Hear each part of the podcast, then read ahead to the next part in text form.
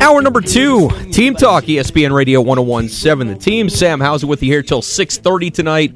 And then we're going to go back out to Coors Field. It's a doubleheader between the Dodgers and the Rockies. Rocks get the better of the Dodgers in the first game, 4 to 1 up there in Denver. So that's coming up a little bit later on tonight at 6.30 but we're actually going to go before we go to that game at 6.30 we're going to go back up to Coors Field right now because live from Coors Field in Denver joining us on his very own Daniels Plumbing Heating and Air Conditioning Cool Take Hotline. Team uh, team president of course hosted team talk. I'm just keeping the big chair warm for him today. It is Joe O'Neill up in Denver. Joe uh, what, what's been going on? I mean I know the Dodgers didn't win but I know you love Coors Field. How, how's the afternoon going it, it was fabulous, and it's good to be on with you, uh, Sam, and it's good to be on the Daniels Plumbing, Heating, and Air Conditioning Cool Take Hotline. Yeah, I don't know what was more surprising that only a total of five runs were scored at Coors Field, or that the Rockies won four to one. There you go. I, I don't know, but I do love Coors Field. It had been 10 years since I had been there, and you just got to put it in the equation of, of one of the cool places to be. Now, there was a fraction of the fans that had been in any other game that I had gone to at Coors Field, uh, day game, and then, of course, the Rockies are sitting on 99 losses. They're trying to avoid a, a hundred loss season here, so that obviously factors into it. But yeah, a, a gorgeous afternoon. You know, the weather is much like it is in Albuquerque, and how can you beat an afternoon Major League Baseball game at a beautiful stadium? We had a great time. I, I ended up uh, connecting. I, I had to come up here. It was like the 10 year anniversary of my left hip replacement. Ah. Okay. So, uh, everything is fine with that. Oh, good. You got to go check in with the surgeon every 10 years to make sure everything's looking good. So, you know, I, I had to come up with that and I parlayed, no pun intended, Mhm. um, the trip, uh, with, uh, meeting with the guys from Altitude Sports Network, who is going to be our partner for Denver Nuggets games, uh, in, uh, the, uh, coming year and hopefully years to come. So I got to hang out with those guys and, they're really excited. They reiterated, uh, like how throughout the organization that it's cool that the Nuggets games are going to be coming on uh, in New Mexico in Albuquerque. And I told them, well, you will surely reap the benefits of of more fans in Albuquerque as an organization because we've seen it happen with the Dodgers and the Dallas Cowboys. So yeah, we're excited to be an affiliate, and they're and excited. They're excited to have all of our listeners uh, get a little bit more nuggets on the side there, Sam. Well, how about this? Two weeks from today, the preseason opens for the Denver Nuggets. So NBA season is coming. It doesn't feel like that long ago. The Nuggets just won the championship, but they're going to be right back at it. And so over the course of the fall and through the winter, we'll have those games for you. But two weeks from today, the preseason starts. And yeah, we're really looking forward to being a Denver Nuggets affiliate. Always looking forward to the top five, which is why Joe is taking a part Yeah, yeah. Well, real, from real Denver. quick, Sam. Uh, Please. They had asked what time I got in, and I got in late last night. Uh, but they were like, we had a hockey, you know, we had an Avs game last night over at the ball ball center. I think is what the it used to be the Pepsi Center. It's what is it Yeah, called? uh, uh, ball I think arena. Ball Arena. Yeah. Ball Arena is where the Nugs and the Avs play, and they are already playing NHL. Preseason. That's crazy. But as any, if anybody in Albuquerque would know about the NHL preseason say, uh, schedule, it would be you, Sam. Yes, and uh, you know what? Uh, even though I'm in Denver, I want to hear about the top five. Will you please take it away, Sam House? Initialize sequence. Now. Five, four, three, two, one. We're now in the approach phase. Everything looking good. It's time for the Hinkle Law Office's Top 5. Hinkle Law Office is representing motorcycle riders across New Mexico since 1990. Visit hinklelawoffices.com. Take it away, Sam Hauser.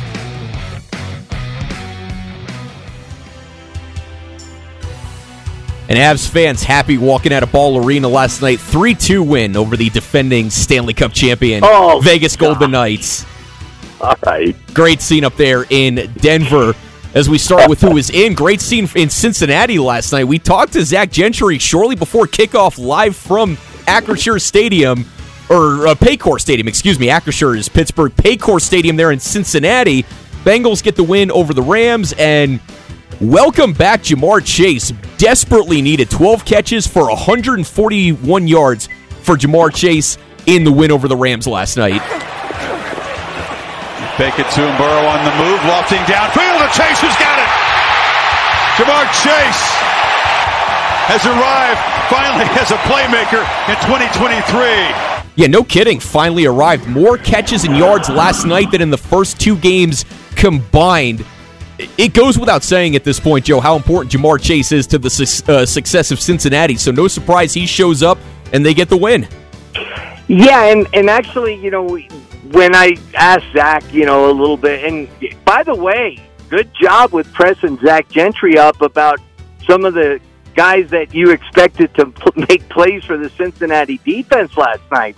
Uh, who were you talking to him about? Uh, like, I know I, I recognize the names from the show, and they were sacking the heck, uh, you know, and doing their thing on defense. Who were you pressing them up about? Some guy that went to Ohio State for sure, and Yeah. one other. Yeah, so we yeah we talked about uh, we talked about Sam Hubbard uh, f- uh, from Ohio. He's an Ohio guy. Went to Ohio State. Now playing for the Bengals. One of the most underrated pass rushers in the entire NFL. We talked about Trey Hendrickson. That whole That's defensive line is really really good. Yeah, and he said that even before he got there. And then just uh, in talking about some of the guys, he said uh, that um, that Chase uh, is like he- it looks like he weighs like 200 pounds from the waist down. His body and his trunk and his legs are ridiculously strong. And I know he was frustrated. I heard the soundbite. You know, you were you talking about him being so. I I it, it, I get weirded out when people like receivers get all freaked out when you know they don't get the ball for two uh, games. But uh, you know, it, it all that's behind him. Uh, the catches, the runs, and the TD. I mean, yeah, it, it was good to see the Bengals operating. Uh, you know, like they were last night. Even though Joe Burrow does not seem like he's 100%, and that calf is something we're all going to uh, need to keep an eye on. What else? Who else is in there, Sam? Travis Kelce, tight end for the Kansas City Chiefs, which may be may or may not be something that Taylor Swift enjoys as well. But the apparel company Fanatics uh, put, uh, put out a report over the weekend that nearly 400% spike in sales of Travis Kelce jerseys this weekend, with all the talk of him and Taylor Swift dating, still very obscure. But on a scale of 1 to 400, Joe, how tired of you are he- hearing about Taylor Swift on NFL Sundays? I, I was tired of it when I was watching the red zone with the volume off and I saw him score a touchdown and they show a box and uh, some lady that appeared to be his mom was in the box and then some younger blonde haired lady was pounding on the uh, glass of the skybox saying, you know, let's you know what Yeah. go over and over again. And then I, I found out about the Taylor Swift thing and I was tired of it the first time I heard about it. Okay, now I got to admit there, a friend of the show, Brian Urlacher, okay? I'm going to take you back here 20 years or so where Brian Urlacher, you know, biggest name, you know, biggest name on defense in the league. Uh, so, speaking of jersey sales, Urlacher uh, for about five years was at the very top of the NFL in jersey sales. Well, uh, on two different occasions, Brian had uh, his guest one night was Jenny McCarthy. Okay, Nice. Who was like a, a like a not a social media influencer, just like a, a obviously like a, a popular figure. And then on another game, and we got to ask Brian about this one of these times. I don't know if they want to talk about it on the air, but but another game he had Paris Hilton. So this isn't like the first time this has ever happened. And, uh, the one, yeah, yeah. Tell me about it. So uh, anyway, no, this whole thing. I don't know whether uh, it is all being orchestrated because Kelce wants uh, a career in media afterwards, which I don't think is going to be a problem for him. No. Uh, but whatever it is, you know, the connection between the biggest uh, music uh, superstar in the world and one of the great NFL players connecting uh, early season NFL is going to be a, a huge benefit to both of them and their enterprises. And for us, I'm not so sure. What about you, Sam? You're you're in uh, you're a Millennium. Are you a Swifty? I, I you know I've known each I've known you for a while, Sam. I I never asked you. Are a are you a Swifty? There was never a reason to ask before, and I am not because I am way too old inside to be a Swifty. But you mentioned this is my favorite part of the story. You mentioned this. So Taylor Swift is in a suite with Mama Kelce. They're sitting up there together. Take away the, the celebrity aspect of this, which I mean, Mama Kelce's become a celebrity in her own right with the Chiefs and Eagles in the Super Bowl. You got Jason on one side and Travis on the other, and she's wearing a split Kansas City Philly jersey. Take away all of that, and you, it boils down to a brand new relationship with a girlfriend and the dude's mom sitting together for four hours. I would have, I, I mean, I would have mind having a little uh, box in the corner of just the two of them because we've, I mean, we've all been there. I mean, it's as relatable as it gets to have the awkward situation of you're sitting next to this woman for four hours and you're dating her son.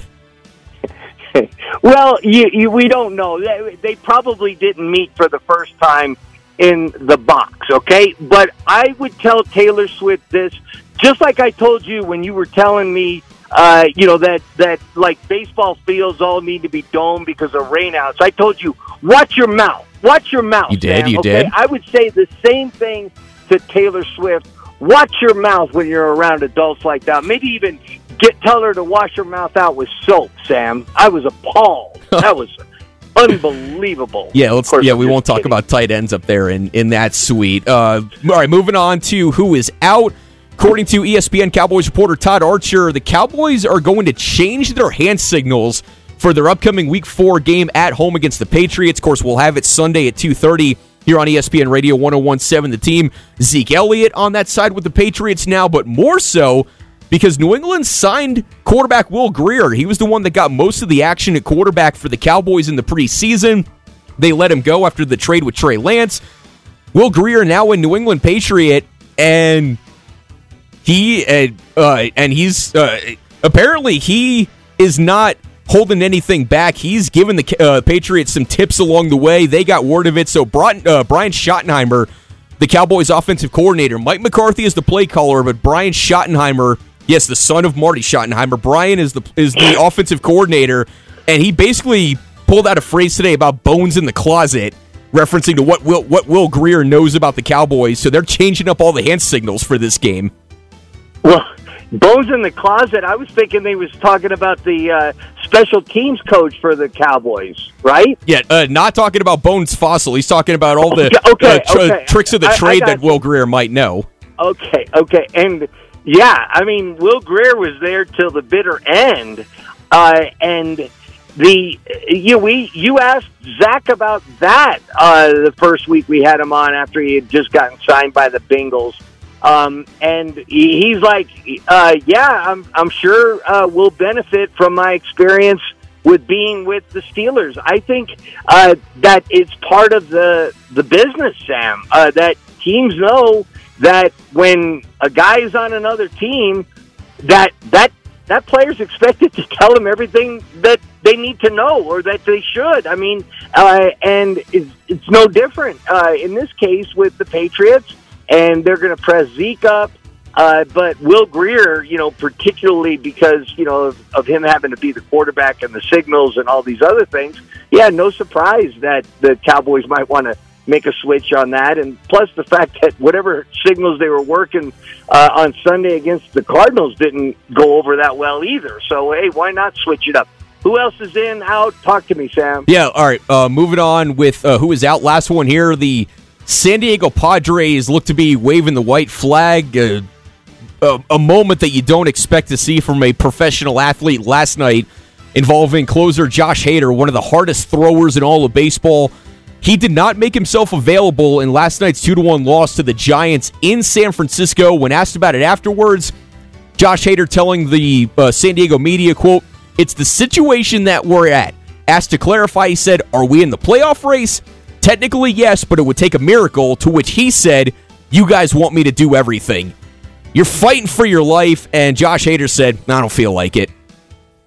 Yeah, that that's not a good look. Uh, you know, load management uh, with only a couple of games left, and you're holding on by your fingernails. Yeah, what are you Uh, managing? Yeah, yeah, yeah. Uh, I, I and so that was his response. I mean, do we know uh, whether or not he was asked to go in and he and he refused, or was it a mutual thing between uh, Josh Hader and the the pitching coaches? Do we know any of that, Sammy? Not specifically, but the reporting on it was uh, Josh Hader asked about his thinking behind not making himself available. So Okay, I got you. Yeah, yeah. So I, I, I, he wasn't ready to go, so it wasn't even in the discussion. Um, yeah, But to your point, though, we don't we don't know specifically if the Padres asked him to go in and he said no. We just uh, that's the reporting is that he did not make himself available. Right, right, man, and like talk about how, man, when when Hader went from the uh, Brewers to the Padres, I'm like, this is going to be a real issue for the Dodgers. Yeah. uh, uh, like Hader was Mariano Rivera like, uh, or uh, Randy Johnson in a in an inning and a half uh, version, and you see him like game after game. So anyway, uh, yeah, that's that's kind of not been what they expected it to be. And actually, the players that the Padres lost in the locker room in order to get Hader uh, were key components of that. And a lot of times, people don't uh, you know realize the importance of that. What's number four, Sam? So I saw a crazy stat yesterday surrounding that Dolphins win over the Denver Broncos, and we're gonna. I, I want to get your thoughts on this on the next segment, Joe. After top five, if you have some time to to hang around. But of all these stats that came out of that on Sunday, Dolphins winning seventy to twenty by beating Sean Payton on that side, coaching the Broncos. Tua Tagovailoa is on a 10-game win streak against Super Bowl winning coaches. You got Bill Belichick in there a bunch of times, John Harbaugh, Mike Tomlin, Sean Payton with the Saints and Broncos. Some of that is is luck and timing, no certainly, Andy Reid in there though, right? no Andy Reid. I believe the Dolphins might play Kansas City later on this year, but does that impress you at all? Certainly, there's some luck and timing involved, but does that impress you? A 10-game win streak against Super Bowl winning coaches for Tua? a- absolutely, absolutely. And uh, here, here's the thing: is like great coaches will like expose uh, bad quarterbacking. I mean, For sure. Belichick and the. If you look at the games that the, the uh, Patriots won last season, they won like seven or eight. And look at the the quarterbacks they beat in those seven or eight games. Uh, like Belichick, as the, their teams have not been very good, but he has feasted on bad quarterbacking. And lo and behold, what happens on Sunday? He's getting to play Zach Wilson again. One of those two wins that the Patriots had last year, of course, uh, was against Zach Wilson and the Jets. And then they had him again on Sunday and notch up uh, the first victory of the season for the Patriots. So, no, uh, Tua, it's hard not to like everything that Tua is doing. I mean, everything, uh, the way he carries himself, I just, uh, you got to love Tua. And uh, and you know, so I, I and that's another reason to, really like Tua. What's number three, Sam? Three. And he's going back to back here later on. Week eight, the Dolphins are at home against the Patriots. So you got another one there with Belichick. And then the following Sunday, November 5th, playing Kansas City with Andy Reid from Frankfurt, Germany. So you'll have a couple more chances here for Tua to keep that streak going. We mentioned the Jets. At 80 years old, Joe Namath apparently was live tweeting during that Jets Patriots game Sunday, just railing on Zach Wilson. At 80 years old, he's watching this game. He's on Twitter over and over and over again saying that he's over it, he's done. Zach Wilson's got to go. Uh, it, it, it was the entire afternoon. So uh, Michael Kay from the Yes Network gets word of this. Of course, you're going to have Joe Namath on to talk about it. This is Joe Namath former Jets quarterback, courtesy of Yes Network, following up on his live tweeting barrage against Zach Wilson. Let's start with a with a quasi positive, Joe. Did you take anything positive out of his performance yesterday? You know, you're talking about Flip. You got me thinking about Geraldine. What- what- you know what? No, I didn't take anything positive out of it yesterday. It was awful. Why? Why? Yeah. Were you watching? Was anyone watching? I mean, please. When did you ever see? Uh, uh, well, well, it's Zach. We'll stay on Zach. You sit down. You sit down on the play. You go right down. What happens? I thought you're trying to win and make plays. You quit on a play. You. What is going on? It- it- it's disgusting. So all the idea of trying to lift up Zach Wilson and stay positive and give him the support that didn't last three weeks. No, uh, and you know, when you you mentioned Lou Holtz earlier, and uh, the head coach of, of Ohio State, Ryan Day, Yeah. right? Like it just used him as a pinata uh, after the game. Like you know, I, I like just completely vented. I, and like, why pick on Lou Holtz? Like you said, I like there was a, a lot of people that have been critical of Ohio State in big games, but he, he singles out Lou Holtz uh, and uh, grandstanded on that. Uh, here's Joe Namath. Uh, Lou Holtz is 86. You said that Namath is 80. You know those those old timers. They can say whatever they want, Sam. Okay, they they they played the game when they didn't make the money they make now and didn't have any of the luxuries that you see in the NFL. So as far as I'm concerned, Joe Namath has made the biggest guarantee this side of Coach Danny Gonzales, okay, in his career as a coach. Just kidding about that, Coach Gonzales. But anyway, uh, and you know, sitting on that chair, that that that chair by the pool, and there was about six reporters uh, that were around him. I believe it was 1969 when he made that guarantee. And you know what? He followed up on it. He got it done. And so, anyway, I give Joe Namath can say whatever he wants as long as he doesn't kiss Suzy Kolber on the sidelines anymore. That's right. I'm fine with Joe uh, Joe Namath, Sam. Yeah, okay? Joe, Joe Namath, he absolutely can say whatever he wants. My favorite part of that is just envisioning 80 year old Joe Namath angrily watching this game and just and just whether he's on his phone or on a computer, just tweeting throughout the entire game like I would. True. yeah. Now, now we we yeah. I, I agree. I agree. I agree. Let's just say it was him, and that's what he does during games, just like you do. You're right, Sam. What are we on? Number three or number two? I lost track. We're on to number two. Let's go to number two, Sam Hauser. Well, th- this one I'm particularly glad you're here for, Joe. I mean, I'm always glad to talk to you, but this one I know you can provide even more context on than I can. And when I saw this this morning, I wanted to put it in there. Sportico had a report this morning that we're he- uh, we're heading towards the final Mountain West basketball tournaments at the Thomas and Mack under the current agreement. They actually expired last year, but the two sides decided to push it one more year while they work out the long term plans. And the story in Sportico is essentially about how the Thomas and Mack has fallen behind in recent years of all these new shiny buildings getting uh, built there in Vegas between T-Mobile Arena, the Sphere, and Thomas and Mack, which is about 40 years old, kind of fallen behind a little bit. Now it does specify that come 2025, the Thomas and Mack will be at the top of the list of consideration for the Mountain West tournament going forward. But it also mentions the possibility of Mandalay Bay as a new target spot, maybe a couple of others. Just whatever you do, don't move it to where Joe is in Denver, right?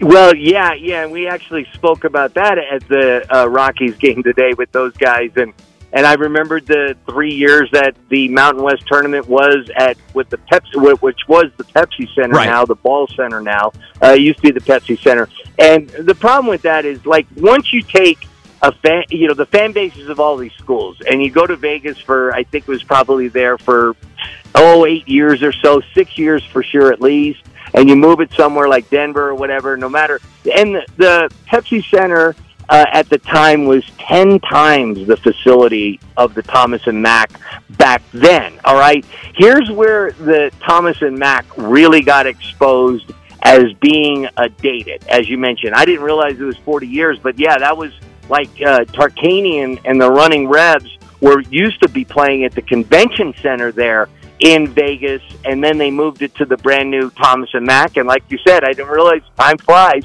40 years, but it really got exposed when it hosted the NBA All Star game back in 2006, I believe, and they said they would never go back there again. And and they weren't really talking about going back to Vegas again. It was like that that facility just isn't up to the standards. Okay, now um, it, you know it, it- another thing that is like worth inserting in this is you wonder if the 18 or 19,000 seats at the Thomas and Mack Center is really needed for this tournament anymore. Uh, I'm sorry. I'm sorry to say.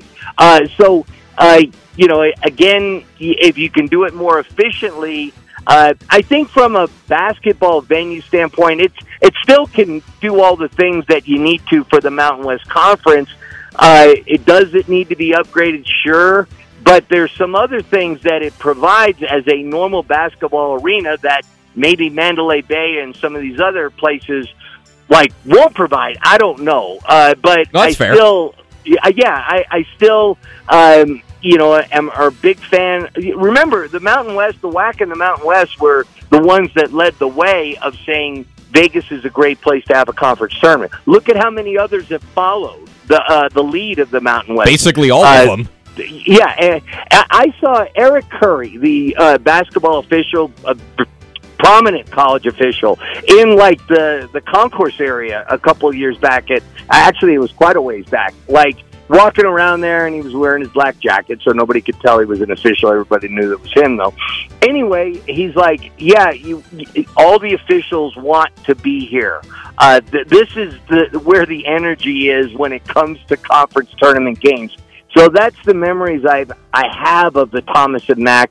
But again, uh, that whole air, that top area of the the arena, it's basically not even used. Was that And- where you saw Bill Walton too? Was that the Thomas and Mack? No, that was it. Actually, the Pepsi Center. Okay, there you go. His son Chris was playing for San Diego State, and uh, yeah, they, so Bill Walton was there every every day. Uh, but that was uh, actually the years that it was in Denver. Uh, but we, you know, Danny Ainge, you know, back in the day, BYU would would play. Uh, Danny Ainge was a frequent uh, visitor to the Mountain West tournament, uh, and then he even when he was a scout to, you know, or whatever he was doing with the Celtics.